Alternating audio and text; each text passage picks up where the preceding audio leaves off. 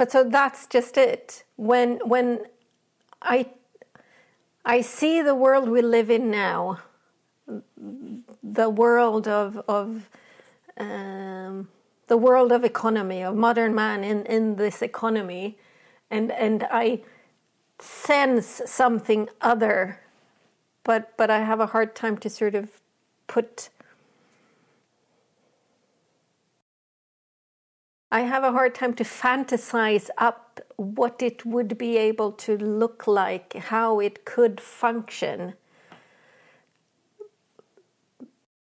Sort of practically, I can I can paint the broad picture, uh, this utopia that I've been talking about. I can paint that, but but how it would work, what would the systems be like? How how would what would flow and how between us sort of.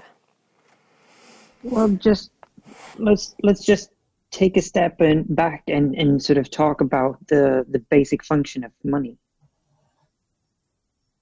What it does is is enabling us to trade services and and goods uh, at a very easy sort of conversion. Instead of me trading two bags of rice for for your services of building a factory I can pay you money so you can build a factory or whatever transaction there is. Uh, instead of me paying my um, landlord in in eggs, I pay them money and then I go buy eggs, and then I produce my services to to earn a living. Hmm. It's a go between. Exactly. And so, what I think one would have to do in order to to envision all of this is to see what are our basic needs. Sort of what do i need money for today? And in my case that is paying bills uh, you know buying a computer uh, buying food and paying my rent. Sort of very very uh, brought down on a on a very basic level Okay, so let's envision me not having to do those things. I'd be given my, my apartment, I'd be given food. Um, whenever I needed a new computer, I could just get it. Then comes the problem of, of producing it. Someone has to build my apartment. Someone has to, you know, um, sort of produce the food, take care of the chickens that, that produce the eggs. And I think that's where we stop. Because we can envision, you know, someone just giving us food. You know, walking into the grocery store, picking up those eggs, and then walking out. That's not too hard to envision.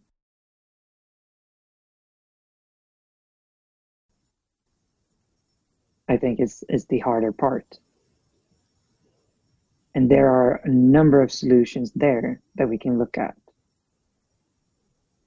For example, in the food industry, well, you know, we're at the point where robots could do most of our, our production.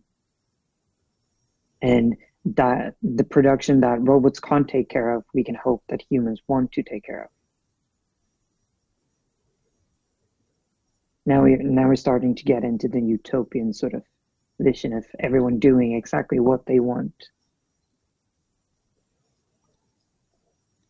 But what I think, because because I was very into this sort of trading thought in my teens, and I told told a friend about it, and we hadn't met in in a couple of years, and and I told him about it.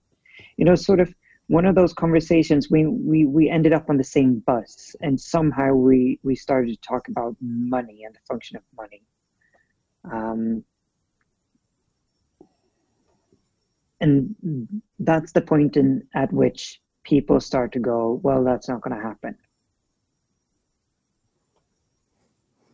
Because no one's gonna gonna want to go to the grocery market and and or gro- grocery store and start to fill up uh, the shelves because that's a pretty boring job right now the main argument for doing it is money.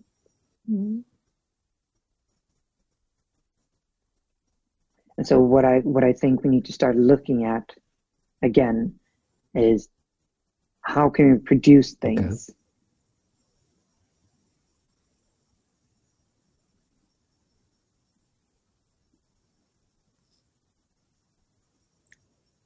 There we go. Oh, lovely. No, so Happy so again, back with you. what I think we need to look at is how can we start producing those things that we really need, and who is going to do that. End of rant. Uh, and I might be way off here, but, but oh no. But there's there's also that in that vision you sort of come from from our everyday where you don't have chickens in your garden and you don't have a pig and you don't you know you don't have the commons where you can grow a little bit of stuff. You don't go out harvesting um, in the forest for mushrooms and, and nettles and whatnot right so there's there's big production involved, um, which is true for for a large part of the world, but not all parts of the world. There are still communities where you do have your chickens and you are sort of much more self sufficient in in or self sustaining in in the what you're producing sort of yourself. Um,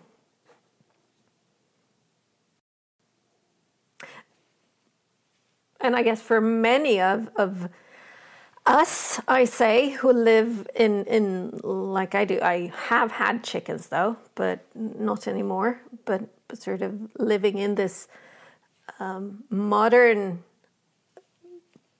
modern society where I am dependent on others to produce actually becoming a producer myself on a on a small scale would probably be a huge shift. Um, but sort of romantic, naive me with with this constant sort of um, liking and and and, and sort of romanticized love for that type of, you know, spinning your own yarn and, and knitting your own clothes and, you know, there's an allure there in me as a person. Um, and I know many people just go, she's absolutely bonkers. Like, no way I will ever knit my own clothes. yeah. I wouldn't say you're bonkers, but but I would definitely say I can't think of many worse things than knitting my own shirt. Ever, you know. How about crocheting your own underwear? No, never. My I'm underwear like, is oh, in yeah. polyester. oh yeah. How? I don't even know what polyester is. You don't want to know. you know, I'm so far from from producing anything like that. And of course, I've you know, in a society where I would have to, I would of course adapt and bribe somebody to do it. Yeah.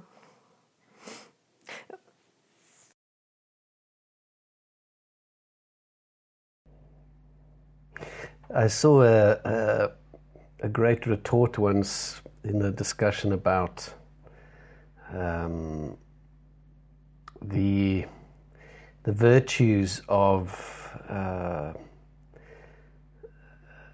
privately or publicly owned functions in a society. And somebody wrote something along the lines of, uh, Who will fix the roads? And somebody answered, The same people who do now. And there's something kind of um, uh, how should one put it? That's that's quite uh, glib and possibly insensitive about that sort of answer, but there's also something in it that's quite valuable in that everything is still going to be produced by humans. Or to be even more um, to the point, to be even more accurate on a meta level, everything is still going to be produced by life.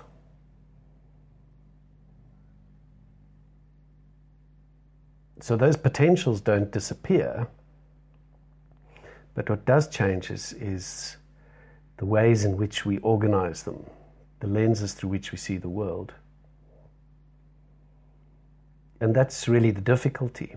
Um, I mean, one of those difficulties for me is that whenever we talk about any of these alternatives, um, there's pretty much uh, a spectrum that's that's oriented around either uh, authoritarian, dystopian uh, sort of uh, uh, catastrophe, or the other side is is called utopian something or other. You know, some sort of um, uh, libertarian freedom.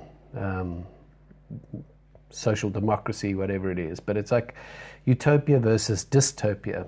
And I'm not really convinced that that discussion ever goes away, whether it has ever changed. We always in the nowtopia. Whatever it is we're going to deal with, whether it's 1660 or 2020, uh, we're always in the nowtopia. This is our this is our world, this is our context, and whatever we can imagine in this context is probably possible. And then there's a bunch of stuff that we can't yet imagine, but that will probably become possible because it builds on the things that we can imagine. And the stuff we can imagine right now is pretty spectacular. I mean, if you sort of just back up 100 years and, and look at Buckminster Fuller, if you look at um, what were they called, the Zeitgeist Project, what was his name? Um, and there's probably a number of these kind of uh, uh, people, you know. Um, uh, well, yeah, there's uh, there's amazing, amazing capacity amongst humans to envision futures that, uh, rather than try and, and solve the problems that we've got right now, try and solve the challenges that we've got right now.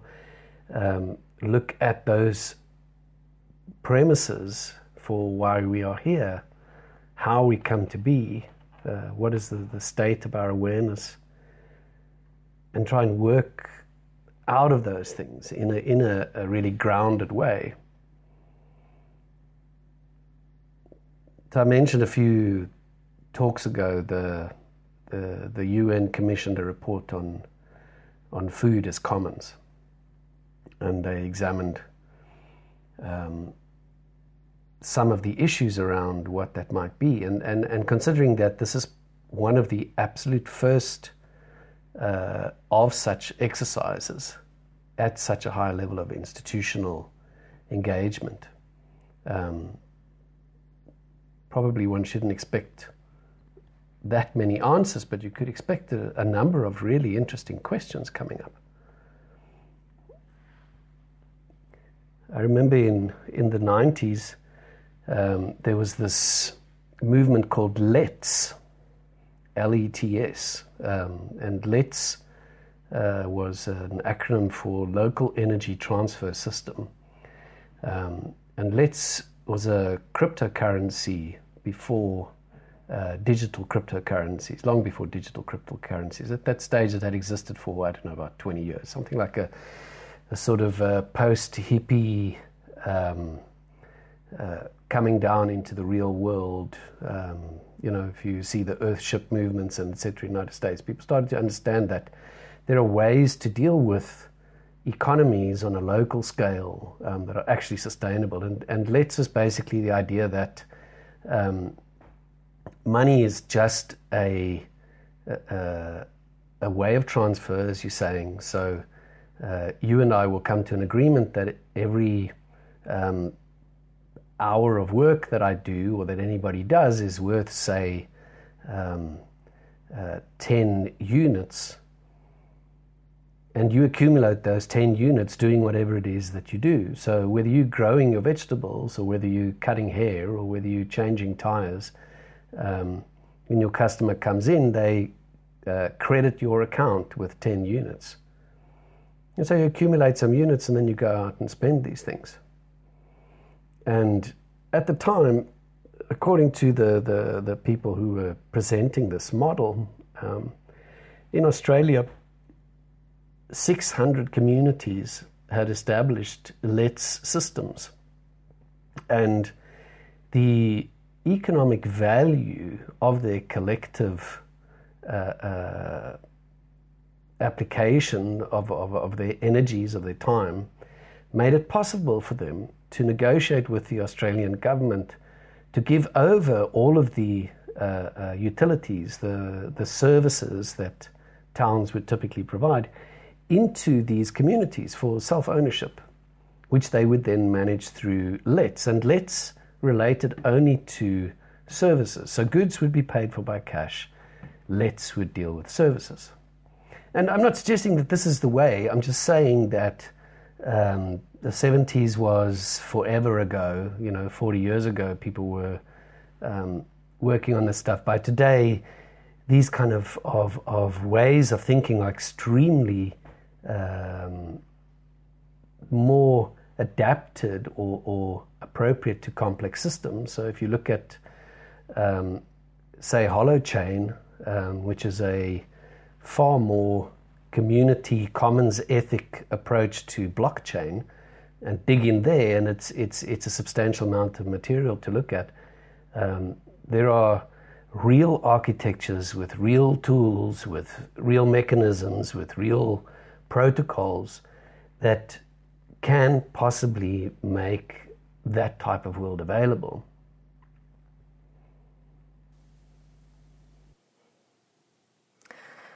I'm looking at my copy of Aldous Huxley's Brave New World. Um,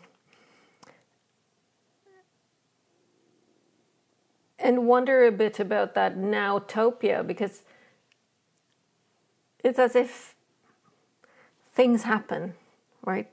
People, we invent things and we come up with new stuff. And, and once a thought has been thought once, chances are it's much more likely to come up in the head of somebody else. And, and we've sort of seen this. Again, I have my my archaeologist friend who's sort of pointing this out to me many, many years ago, how basket weaving sort of in, in archaeological finds, you have found this throughout the globe at the same time so that it's not this basket has actually gone over here to this other continent, but somebody here came up with basket weaving and might have been the first one, and it popped up throughout the globe. And then it's like, okay, now we're we do basket weaving, even though the the the actual transfer of the knowledge didn't happen in that sort of physical sense. Um, so is that is that a little bit what I hear you say, Dominic? That people are thinking about new ways of setting up, and there's experiments going on, and, and sort of, you know, sit still in the boat, don't rock it, something will happen. or, but it's like, well, shit, I'm not one of those people thinking up those things, but it's like, I want to. I, I want to rock that boat but maybe it's rocked enough at the moment? Well, I'm. I have never had the impression that humans have existed without thinking about new stuff, without making up ways to change, to improve, to um, to make things easier, uh, to extend their arm, you know, um, sometimes with regrettable results, but uh, as a species, uh, disruption is our business. That's what we do. um, however attractive the, the sort of um, primitivist worldview is that everybody's continuously only working to preserve the balance of nature, etc., etc. Um, archaeology tells us that that isn't quite true. In fact, it's probably substantially untrue. And that's okay. I mean, it's not doesn't necessarily mean that humans have been there to destroy nature. It just means that um, the thing that you're describing of not sitting still in the boat, that's what we do. So, yeah, people are thinking up new stuff, and they've always been thinking up new stuff. And they're probably going to continue thinking up new stuff. And um, in this trajectory of new stuff, the new stuff is generally being thought of within a particular uh, ethic, within a particular worldview, uh, within a particular series of interpretations of reality. Um, the industrial age is just a series of innovations around how we interpret reality.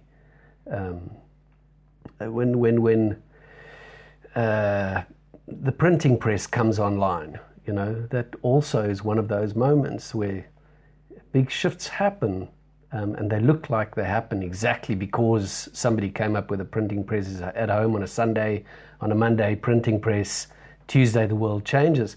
Uh, that just isn't how it is. You know, there are thousands of monks sitting, uh, uh, you know, painting out illuminated texts for years. Uh, and during those processes, small developments, um, and then, yes, maybe something kind of goes over, but also there is this thing of, um, of a field of energy, a field of knowledge. Um, Rupert Sheldrake demonstrates this uh, in so many ways in, in, in his uh, morphogenic field theory, um, dating back to experiments from Douglas that I think are commonly known as the hundredth monkey effect. Um, but uh, Douglas looks at initially rats and how uh, rats learn new skills, and that control groups of rats. Um, and there's two things that happen here that control groups of rats on, on in, in different locations start to uh, uh, display the ability to learn faster. The thing that the first group of rats managed to do in, uh, for argument's sake, a month now takes a week. But the really interesting part is that um, that event uh, uh, uh, is um, enhanced with generations. So future generations of rats are born with the learning genetically encoded.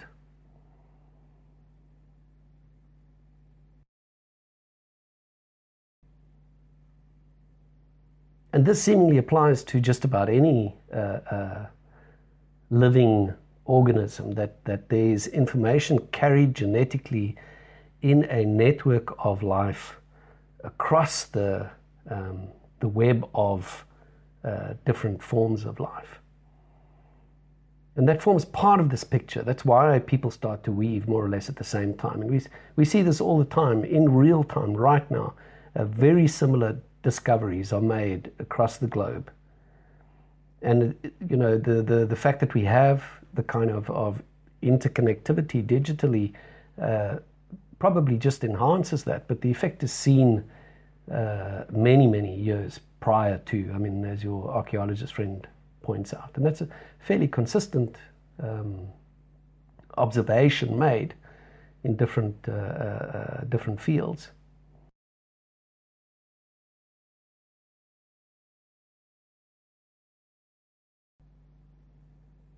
So I'm saying, yeah, what a wonderful idea that we can improve things.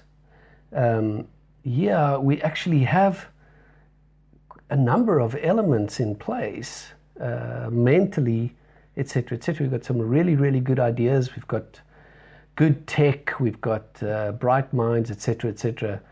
And somehow the result of Corona is that the majority of governments are trying to gain more power, that there's a kind of devolution into uh, uh, great authoritarianism.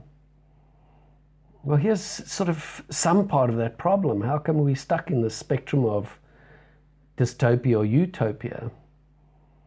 We might need a new spectrum. We, need, we might need to imagine a new context um, or, or, or, work towards a, a, new worldview. You know, this uh, very popular discussion of paradigm shift, the sort of imminent paradigm shift.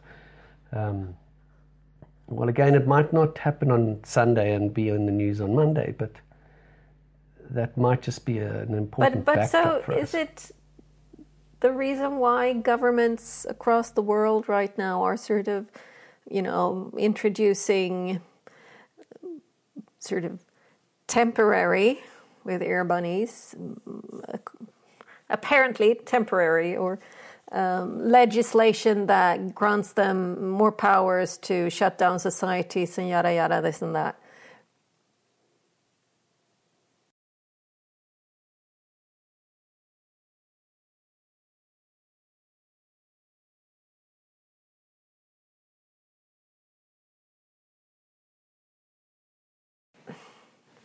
I don't know what my question is. Is it is it is it again this thing of of sort of it's easier to follow along. We've seen one country do it, one government do it, then I will too, we will too, and and we sort of roll from there. And and what sort of what would it take for for a government to say no? Let's start doing something else. Let's start to crowdsource this thing. Let's let's work at this. But but but then in a sense that is asking them to step outside of their systems. It's like that's a hell of an ask. Right? How the would that be possible?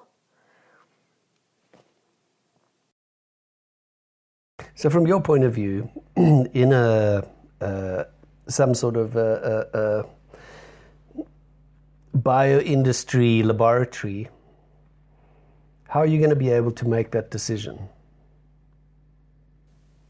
What decision? One that you're describing for governments to make to, to do something else, to step outside? Well, I can, again, it's, it's, I usually have a habit of going up, but, but this corona thing has sort of gone, it makes me go down into me uh, and give me as the example. What I do within the project I'm currently working on where we're building a facility, I question. I do rock that boat. And, and I do that continuously with every document that comes up. Do we really need it? What's it for? How can we make it as usable as possible? Sort of, you know, m- most bang for the buck for the least amount of bucks. Um, and that's a continuous process. So I guess that's one of the things that I would be very interested to sort of be a little fly on the wall with, within some type of governmental um, setting, and, you know, listening in. Are are there and i'm sure there are people who do that who say well hey wait what if? Or what if if not? Um,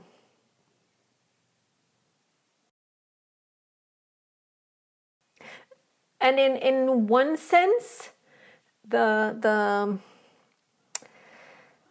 health authorities of Sweden are, in, in some sense, walking their own little path uh, to the sort of chagrin of, of Trump and the World Health Organization, and I don't know everything. But at the same time, um, you've pointed out, Dominic, that the Swedish government is at the same time uh, sort of pushing through these these uh, quick laws to to be able to shut down society if it needs to be yada yada. So that authoritarian path is is being done in in one sense of of of the systems we have, and in, in another, maybe there's a path that's you know not so much going along with the flow.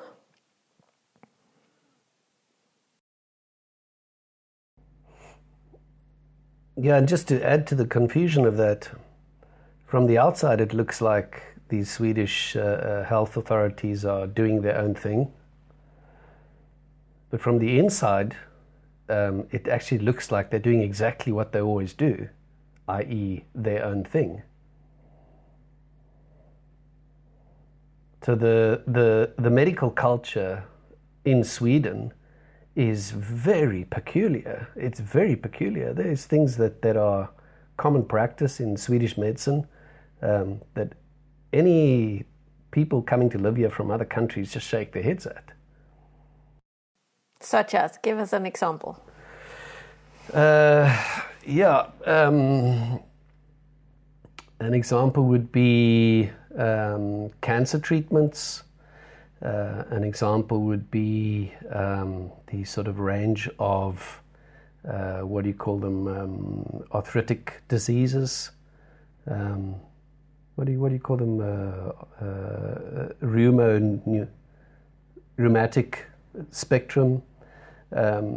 I mean, there's just really special stuff, you know. You can sort of. And what is it that we are doing in cancer treating or with rheumatic? Well, illnesses? with rheumatic illnesses, the sort of common uh, um, consensus is uh, there isn't any knowledge on rheumatic illness that leads to treatment, so you should just take your your painkillers um, and get on with it. And that's part of a, a, a, cultural problem in so many sectors within Swedish society, whether you're speaking about energy sector or um, you know uh, engineering arenas, etc., etc., is that that uh, Sweden is traditionally very inward looking, and uh, lots of the institutional structures are set up for loyalty um, right from universities. It's about affirming your own bias in a manner that is quite positive. So I just want to say that you know uh, the rest of the world might think that Sweden are rebellious and have really thought this out. I doubt that very much. I really do. I think they're really doing the the thing that, that Swedes do, which is that um, you don't stick out, you don't uh, make a, um, you don't you don't perform in a way that's um, ostentatious or making your own decision or that kind of thing. That's culturally totally unacceptable and, and quite unlikely that that is the scenario within uh, Karolinska or these kind of institutions. One of the things that my brother points out, um, he's a um, fellow of St. John's at Cambridge and does I don't I don't I never know what it's called, but sort of type political science or something or other. But but he has sort of being first doing his PhD at Cornell University in, in, in US and then now being at Cambridge and St. John's for many years. Um, it's so interesting to him to see how Swedish universities sort of, you know, you you you're a student at a university, then you take your PhD there, possibly you do a postdoc somewhere else, but then you come home and you sort of stay within your university. Whereas most other universities sort of on a global scale, it's like they kick you out. Once you've done your PhD, you're out. You will not get a job here at this university because we need you to be out somewhere, sort of spreading the knowledge that you've gained from this university and making people want to come to us. Um, Yeah, I think it kind of goes even a level deeper that in many countries you might have a problem being able to do your PhD at the same university you did your master's. And definitely your supervisor cannot be a specialist in uh, the area that you're studying in. In Sweden, often you do your PhD as, as sort of uh, support uh, research for your supervisor. That's really weird shit, you know. It's, it's, it's obviously flawed, but it is common.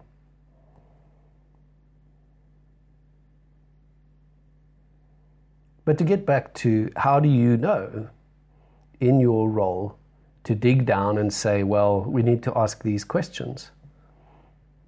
Where do you get that knowledge from? How do you how do you how have you managed to um, be to have this in your being? You say you you go down. You've you've managed to actually ground the stuff. You've in, learned to embody it into your practice. How do you get there? Well, I would say for me, it's because I've been outside of the industry. It's because I'm not just working within the pharma industry. It's because I also have been doing other types of work. I do sort of life coaching. I I I was highly involved in the Swedish school debate. I've been been doing leadership training, sort of for totally different um, groups or industries than the one that I sort of come from. Um, I think that's that's one of the of the important aspects of it. Um, but I would also say that one of the other aspects of it is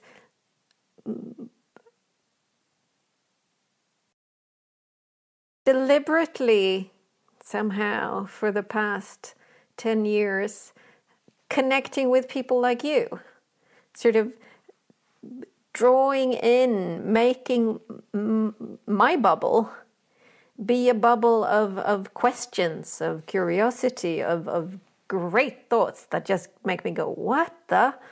Um, so that I'm I'm I'm sort of I'm in a tumbler for a lot of of of my awake time, which means that when I'm in in in a setting where sort of then I will be the tumbler. Um, um, I can be tumbled or I can be the tumbler, and and with you guys I tumble, you know. Uh, and then I can go and, and to other people's, I can make them tumble within sort of the space that I hold. Um, if that makes sense. So if you're the the the consulting voice for your government, what's your advice?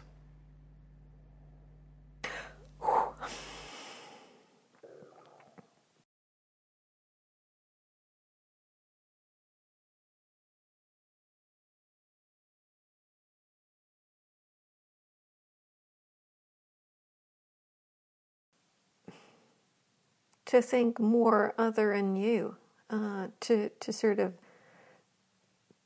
to question, to not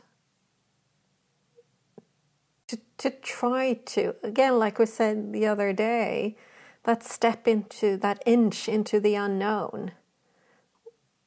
What would that inch look like right here, right now? What could we do that would just, mm, you know, at least a little bit open a door to something other.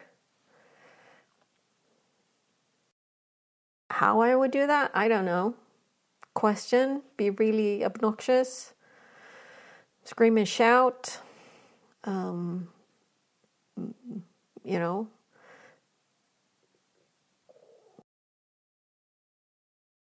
Bang somebody over the head, start to cry. I, you know, I don't know.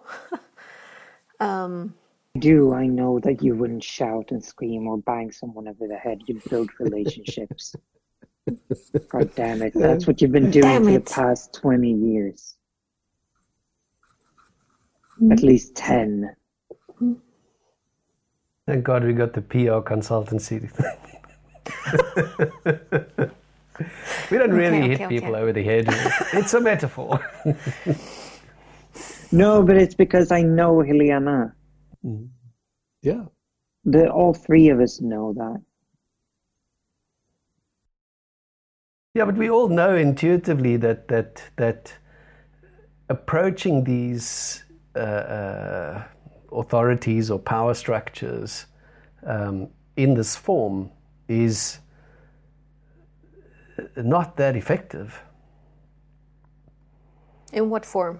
Well, in in the in the form of a discussion of like, could we do this a little bit different? Could we maybe try, uh, you know, um, open the crack just a little bit? I mean, whether you've got people camping on Wall Street or uh, whether you have reports being written by you know formal agencies, uh, the change rate is extremely, extremely slow and low, uh, and generally um, cosmetic. And there are arguments for that. You know, it's about maintaining stability and uh, you know the common good and etc. etc. Um, but we can agree that the, the the rate of change and the direction of change is is pretty much anything than what we're talking about, seen from a short perspective. Yeah, seen from a, a short arc of time. From a longer arc of time, the picture looks kind of possibly looks different. Maybe looks like it's in balance, you know, but. Uh,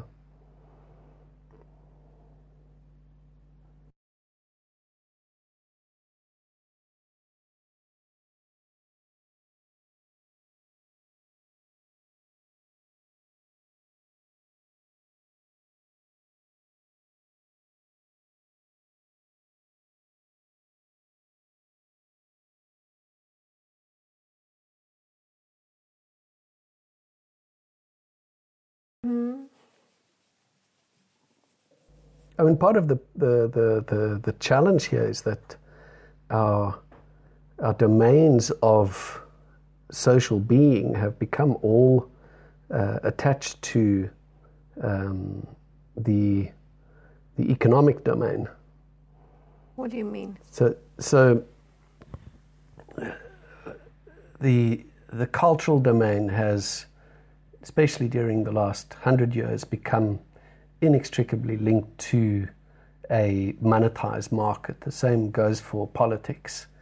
Um, so, money, politics, and culture um, have melded steadily into one apparently single body. There's, there's, there's interdependencies between these things that didn't necessarily exist in that form at, say, the time of the French Revolution. And that creates uh, uh, quite special challenges. It brings demands on, on uh, our abilities to attend to what it is that we think we're seeing. Because, as this, this, this, this virus demonstrates, there are interdependencies uh, between interdependencies. There's a, a very deep network of, of quite fragile relationships that when you stick your finger in one, um, it kind of changes a lot of other stuff. So we're forced with this problem of um, that we can't solve any of the problems uh, without solving all of the problems at the same time.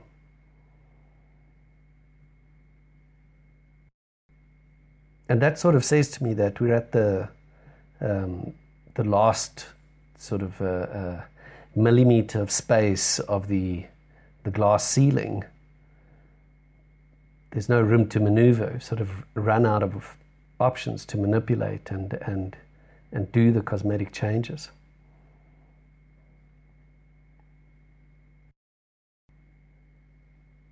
And maybe if we can um, envision what's above the glass ceiling on a more in a more concrete way, um, might just be possible that we could get past it.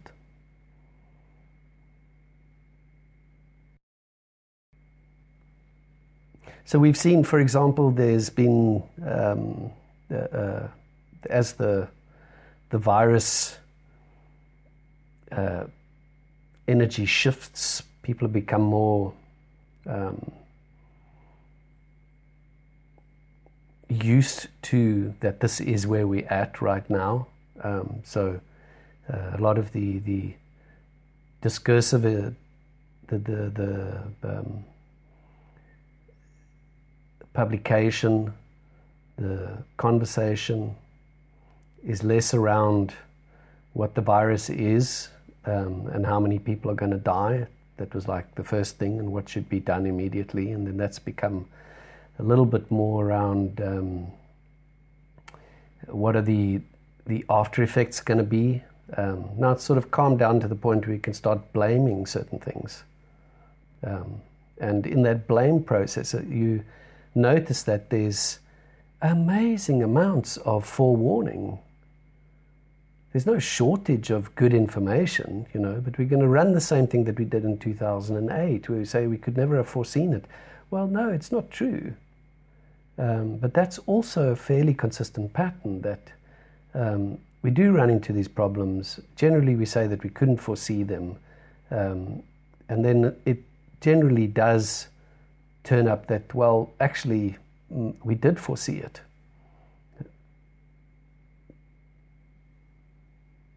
So, how do these things work? How come it is that the intelligence exists, um, but it doesn't actually get put into place? Those questions you putting, um, they don't result in some sort of coordination. Doesn't result in coherence. Mm. But again, sort of from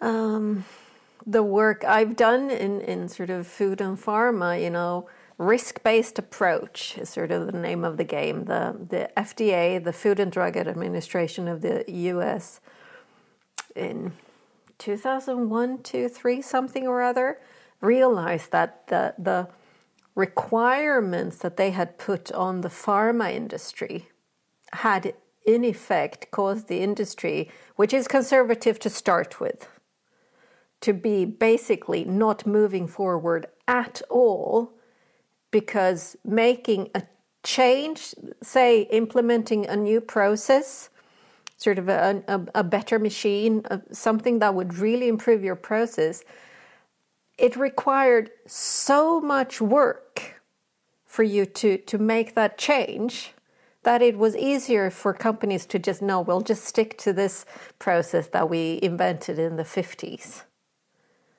because it, it's just it's it's too much work. It's so cumbersome. So the FDA did something in the early 2000s, basically withdrawing all of their white papers, all of their regulations, more or less, but a few of them at least, saying, wait, wait, wait, we screwed up. You need to work according to a risk based approach. Uh, you need to implement risk assessment so that the risk for the, the patient is sort of that's number one. Uh, the risk for for the operator doing the procedures and, and you know making the pill or whatever it is and, and environment etc but you need to work on a risk-based approach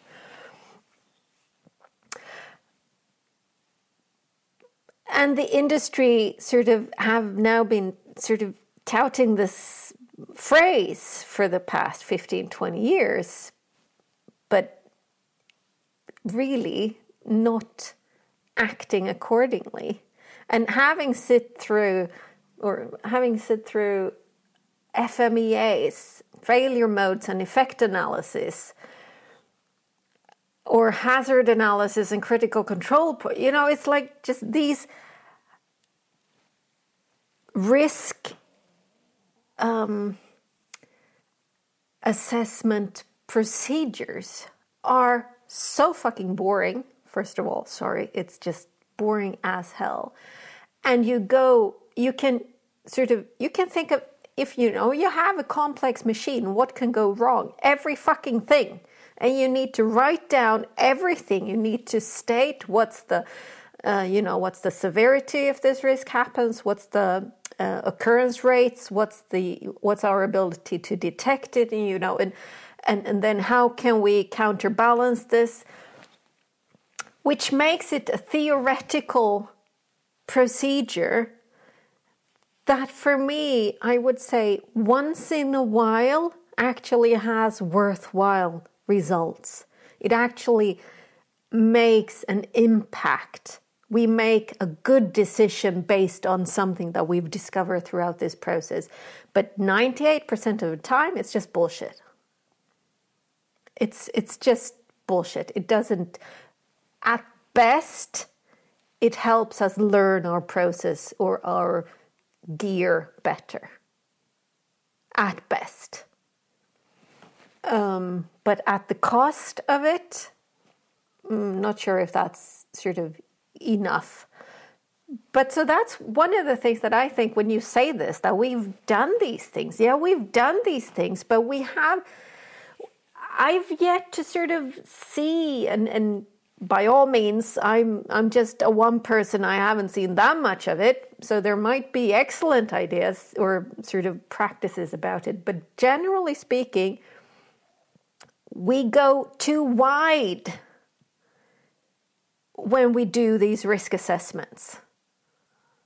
Rather than just say, okay, these are actually three of the top um, scenarios that, that could happen forget about the hun- the other 2023 and let's see if we can just if we can work out plans for these three mitigating actions you know plans whatever that would would take us along further maybe that's how it's done i don't know but looking around sweden today it doesn't seem like it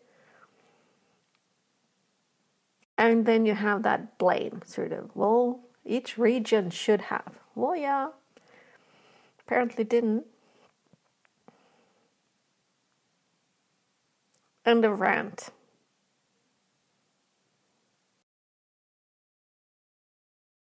I think.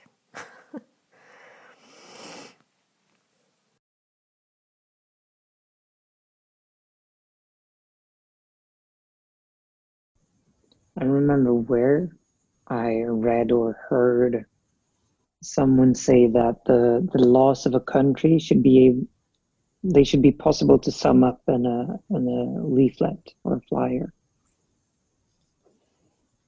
And that's sort of what I'm hearing when, when you're talking, and when I putting it in a bigger context of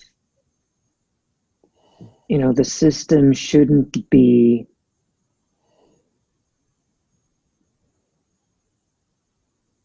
so complex that we can't even explain it, mm. which I think is the case in, in many uh, contexts today. Mm. You know, I can I can barely start to to describe how how the voting system in Sweden works today. Mm. Even less in the UK or the US. I have no fucking idea. But you've been educated on just that question since you went in what, seventh grade? Mm. Mm. And what does that feel like?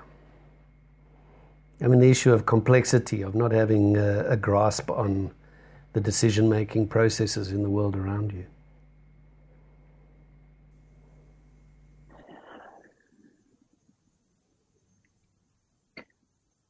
I can't really be bothered with it. You know, we we had um, we had a test on the EU in my gymnasium studies. Um, we had a brilliant teacher, but he he was also he'd been in Brussels working, uh, so he knew the system very very well.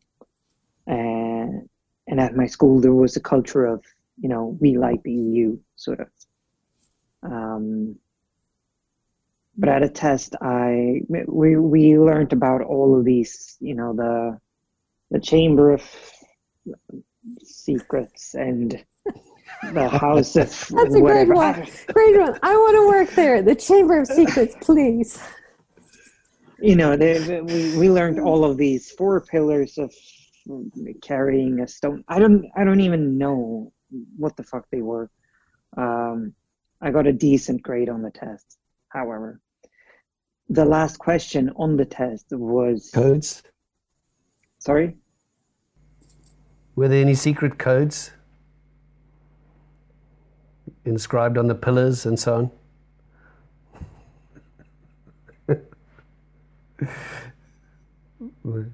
no, but the the last question of the test, which was also um, sort of like, and it was an essay question. It was the question you had to put most most emphasis on to to get a higher grade. Uh, and the question was something of the sort of um, if you could redesign some part of of how the EU works, what would you do and why? Sort of, and you got you got an A it to to answer that question.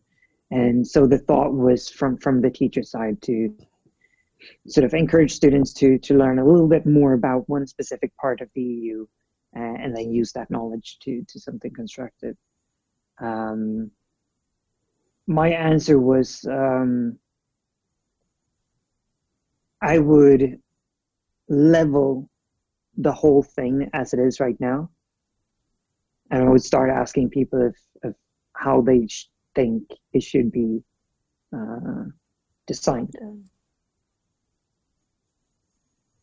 simple as that. Well, not quite as simple as that, but but pretty much, you know, coming from again a very liberal and and sort of freedom point of view. Uh, I just recently learned that you know seventy percent of all of the laws in Sweden are governed by the EU or whatever the number is.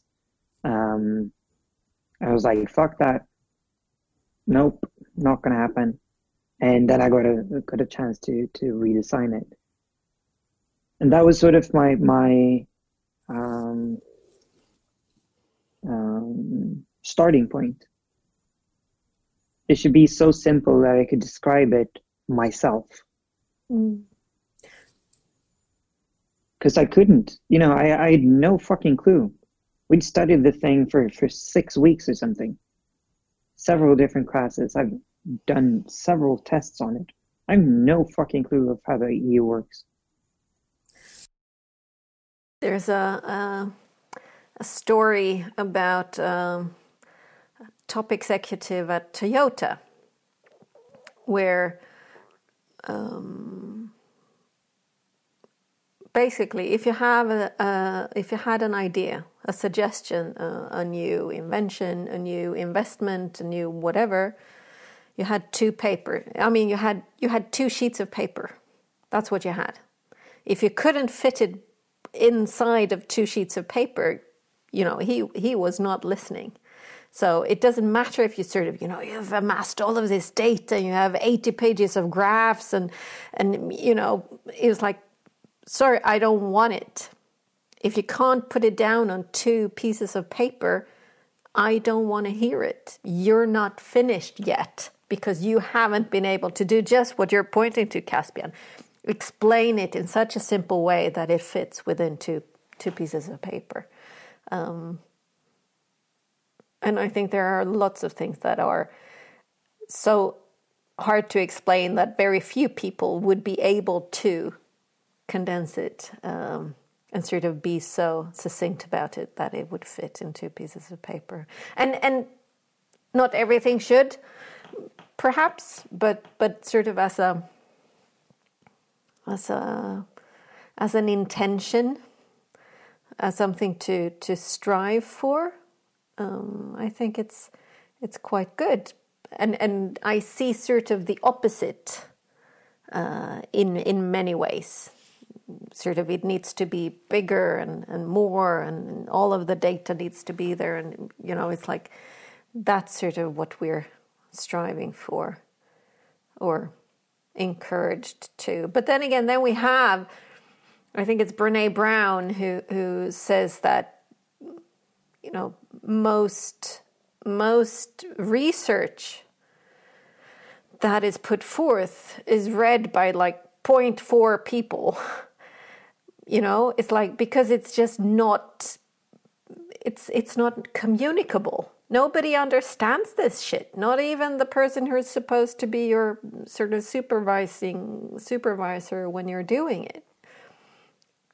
What if that wasn't sort of the hey, yay, you've written a totally incomprehensible thesis. Good on ya. What if we could do it differently? Yeah, and what if uh, we are just at that place in evolution of, of human endeavor where we really don't know where the fuck we are, and the results coming out have got this quality of being really unclear. And that, that little 1% that we can draw out of every unclear uh, research result is probably what is one of the building blocks of what is necessary. It's possible.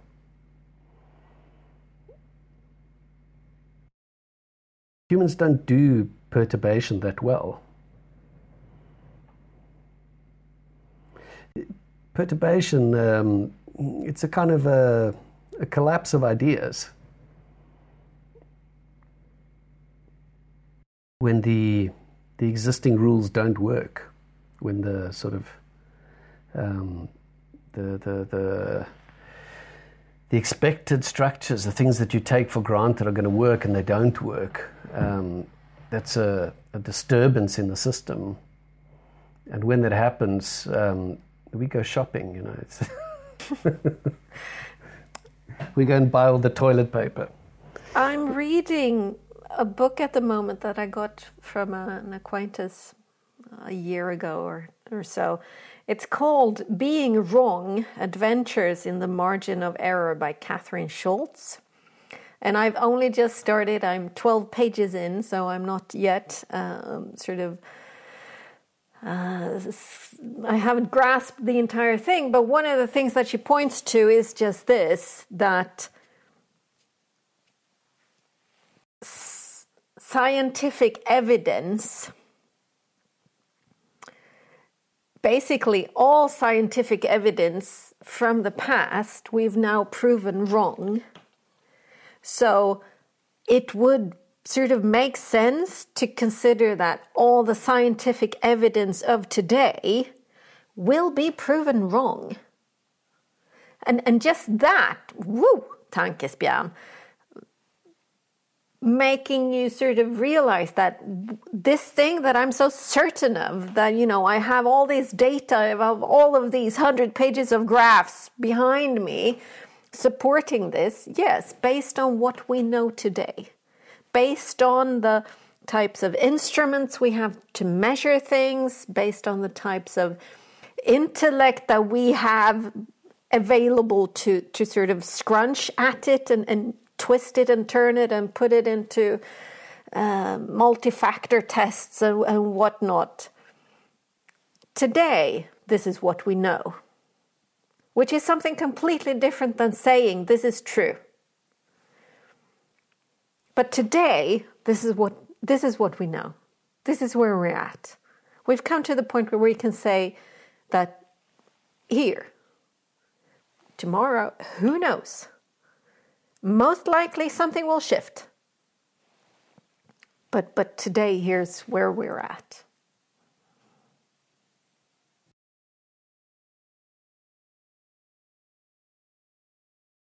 Which is interesting in these times of, of, of, of this pandemic where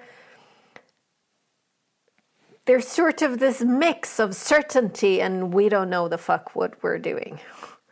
Um, sort of struggling. Um, one country or one organization or one governmental mm, agency sort of banging on the head of another because they should be doing something else. Well, how do you know? Like, who knows? What do we know? Okay, we know we have a pandemic, we have a virus, we've figured out sort of the the what's it called? The R factor, the K factor, whatever the spread rate, And and you know, it's like we're amassing data, sure, um, and we probably have tens of thousands of risk analyses on a global scale on just this topic. What if there's a pandemic? What if there's a virus? You know? Yeah, well, we had them prior to yes. COVID. Yeah. But where are they? Are they public matter? Are the blueprints out there? Is this open source?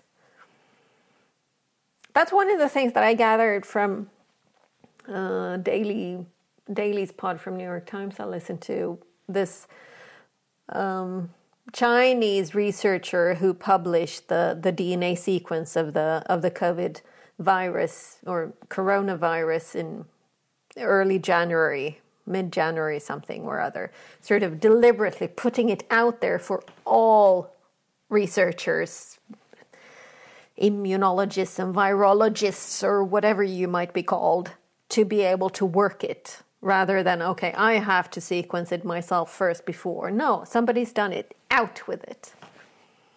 Um, not so sure if his or her supervisor or boss was so happy about it, but hey, again, crowdsource it. Yeah, and I think that you know, with all um, that, that there exists also a body of knowledge about knowledge. There's a kind of a, a whole field around um, uh, knowing uh, that highlights these kind of problems. Um, and one of the things for me personally to dig down into is that I don't get to learn anything if I don't give myself into that certainty. So if I tried to learn something about uh, a catastrophic pandemic, I have to take a, a, a position for myself uh, emotionally and at least convincing myself intellectually that this is possibly an extinction level event and and and explore it from that point of view you know that okay we have an extinction level event what are we going to do? Um, when i'm in a, in a in a state of saying well you know i don't really know what i think but maybe i could possibly imagine that I could have an opinion about this. Um, it doesn't do anything for me. I need that energy, you know, I need that certainty in order to discover what I'm wrong about, or for someone else to say, uh, hey, you know, uh, that stuff has already been disproven, or that's just speculation, or um, your thinking is skew. Um, but certainty in that sense for me is a way in which to explore it's to actually take the steps, to really mix the colors, you know, and like do something completely unexpected, different, theoretical, um, make that step into uh, the world of uncertainty. But the step is a certain thing. It's it's it's a it's it's a it's an engagement of my own agency to say, well, I believe that capitalism is the best thing. It's better than everything else okay, shit, now I've said it, you know.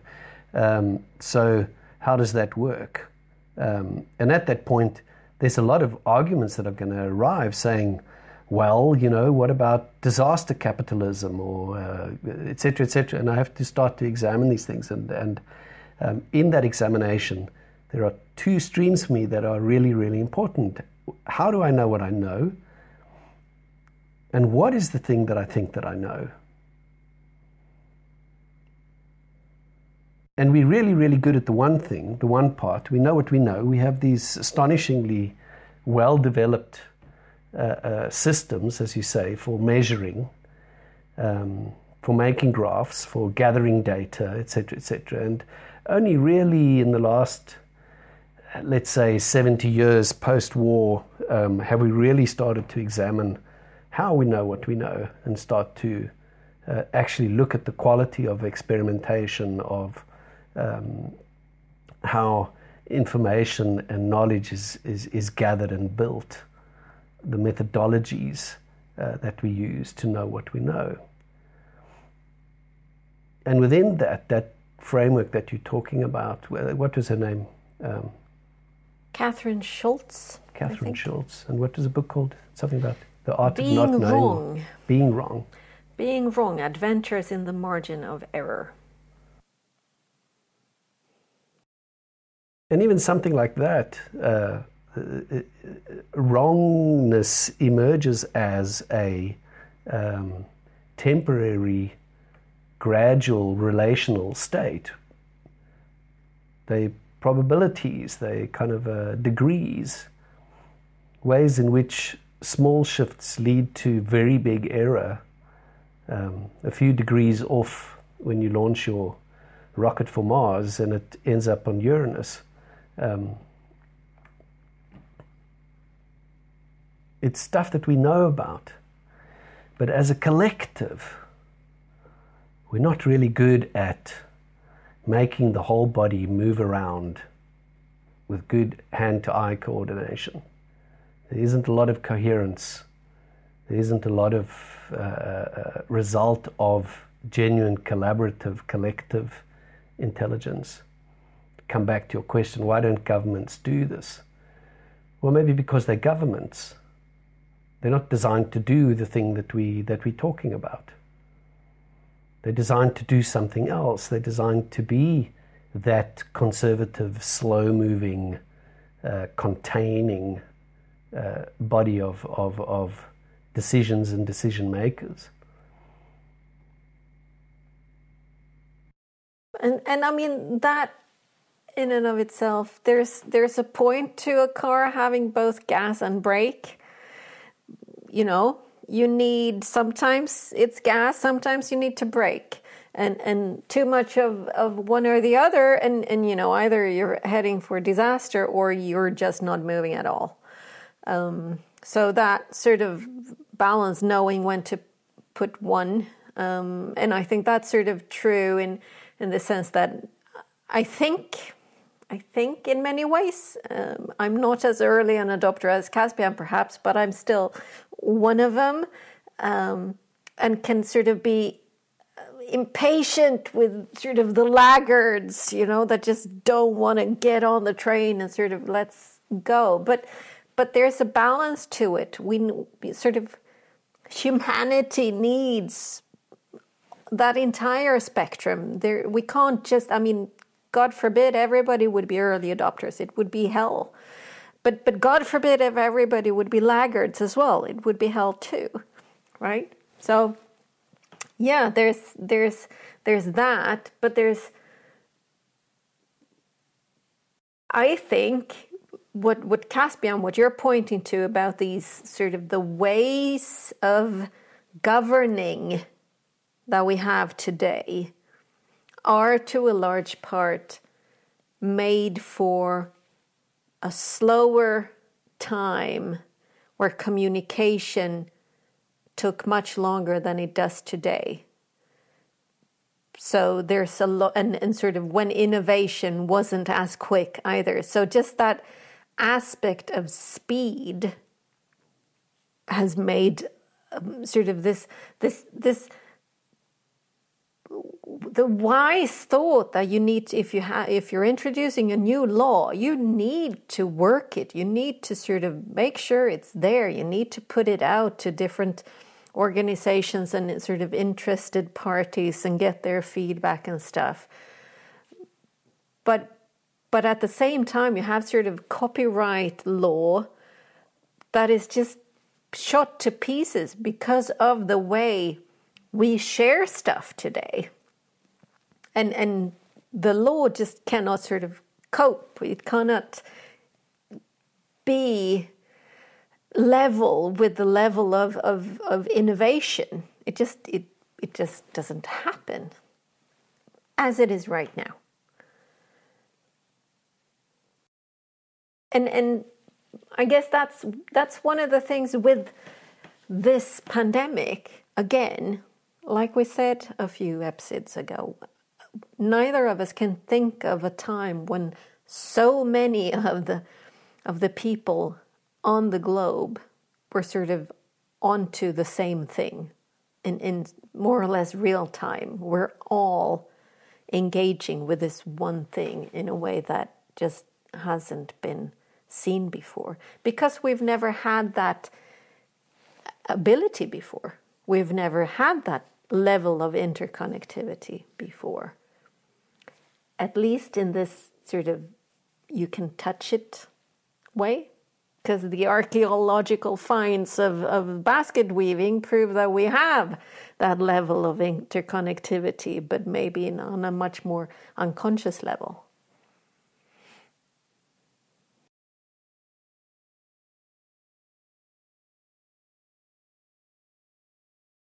End a rant again.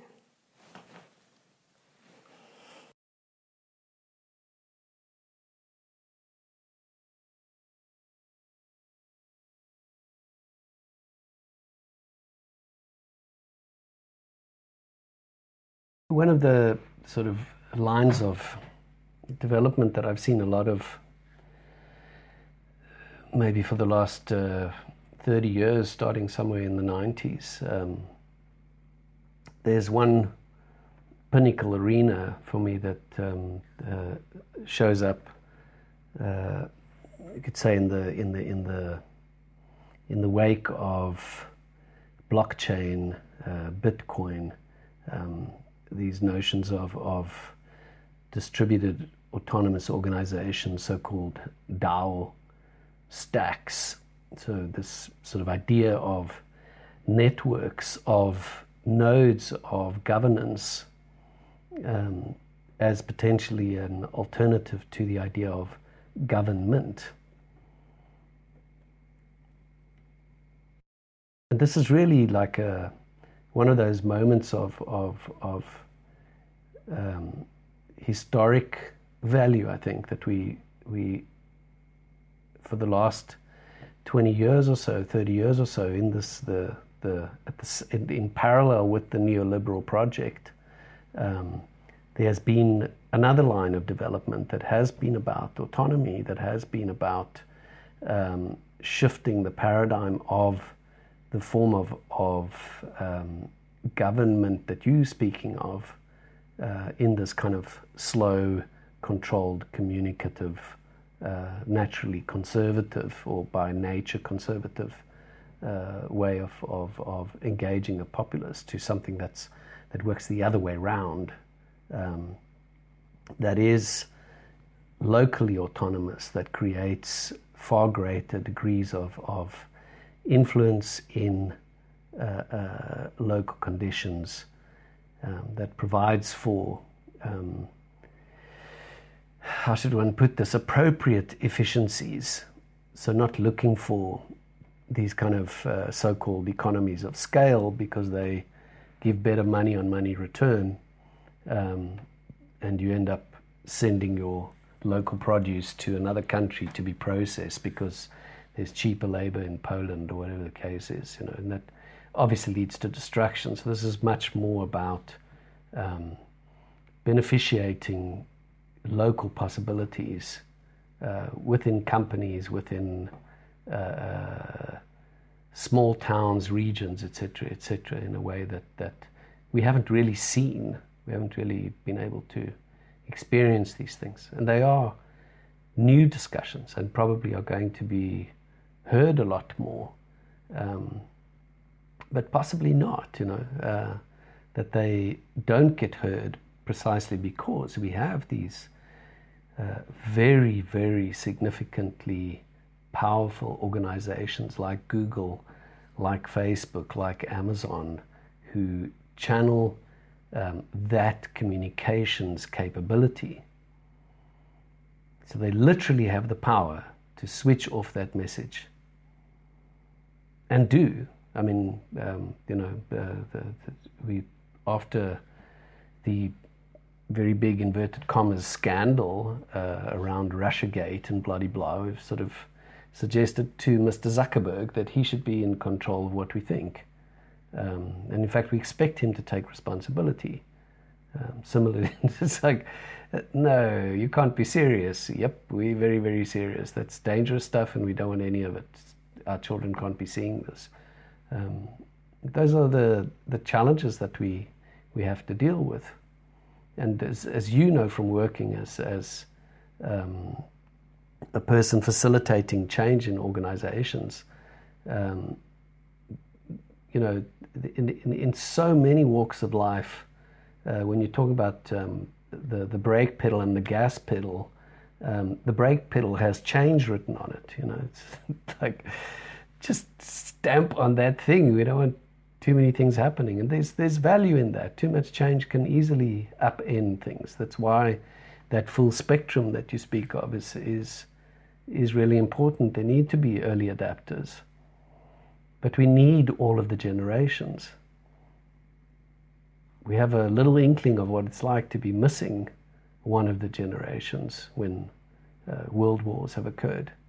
There's quickly a sense of, of, oh, geez, this is not quite the way it's supposed to be. And after a while, those, those results start to emerge. Not always bad ones.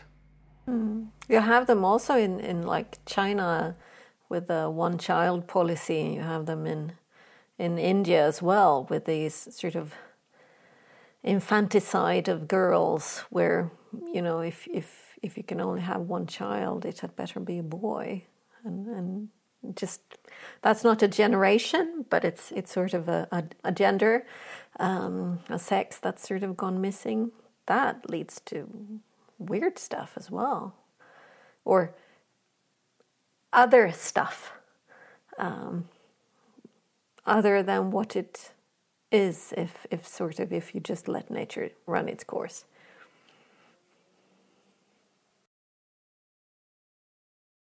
And that's really part of that, you know, utopia dystopia spectrum is that um, the, the, the story of humans has light and shadow.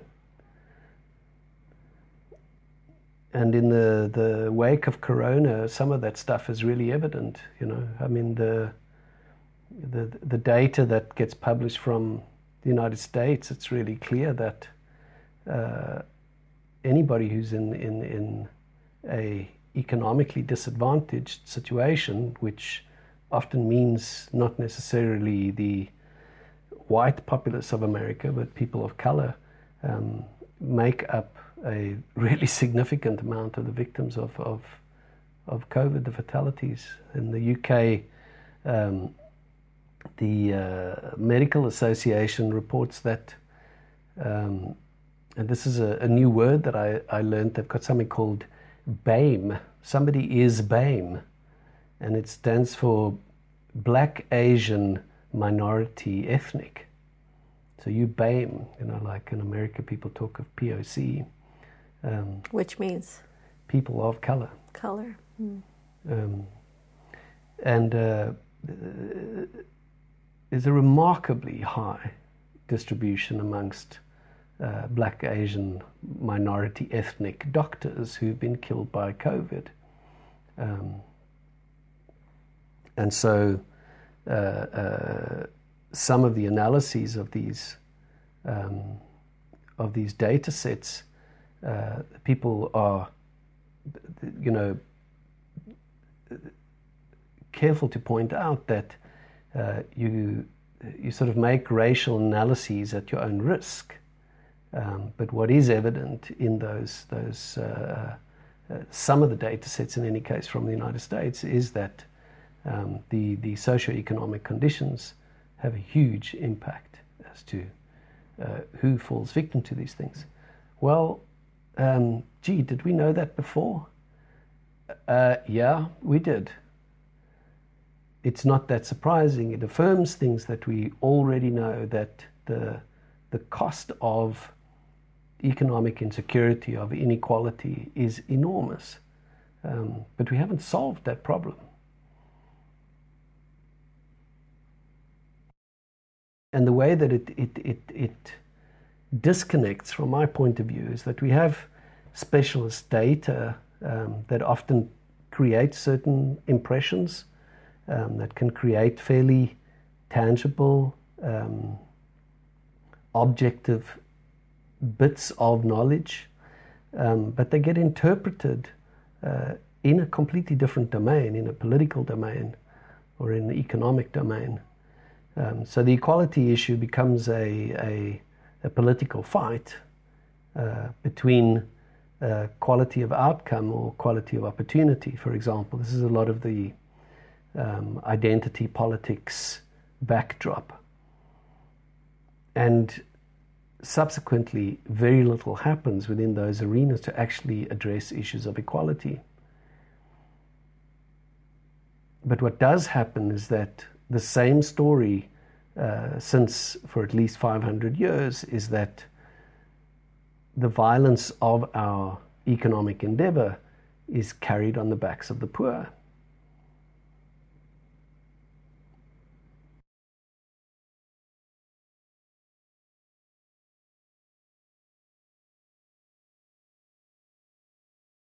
And within that cohort, probably um, more often than not, women carry more of the inequality than men do. Just with COVID, it uh, tends towards something different, that there are more men dying from COVID, possibly because they live more risk-filled lives. Um, but those risk-filled lives, um, again, are not necessarily uh, anything other than the pressures of um, socioeconomic life. These are decisions that are made within a context, the same way that um, the experiments around, for example, rats with heroin, that when you provide rats with heroin within a particularly pressured environment, um, they will continue to to use the the um, the opportunity to kind of step out of the pain, but provide them with enough space, good food. Um, they choose mm. companion.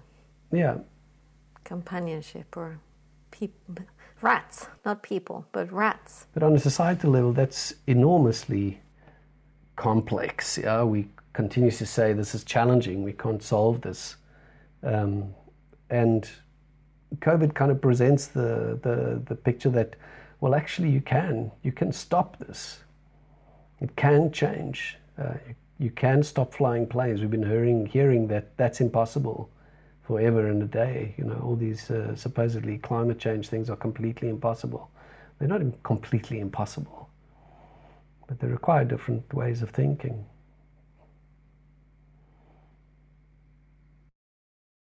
And probably without the revolutionaries, um, the old fogies are not going to be able to envision something different than what they're familiar with. Me being an old fogey.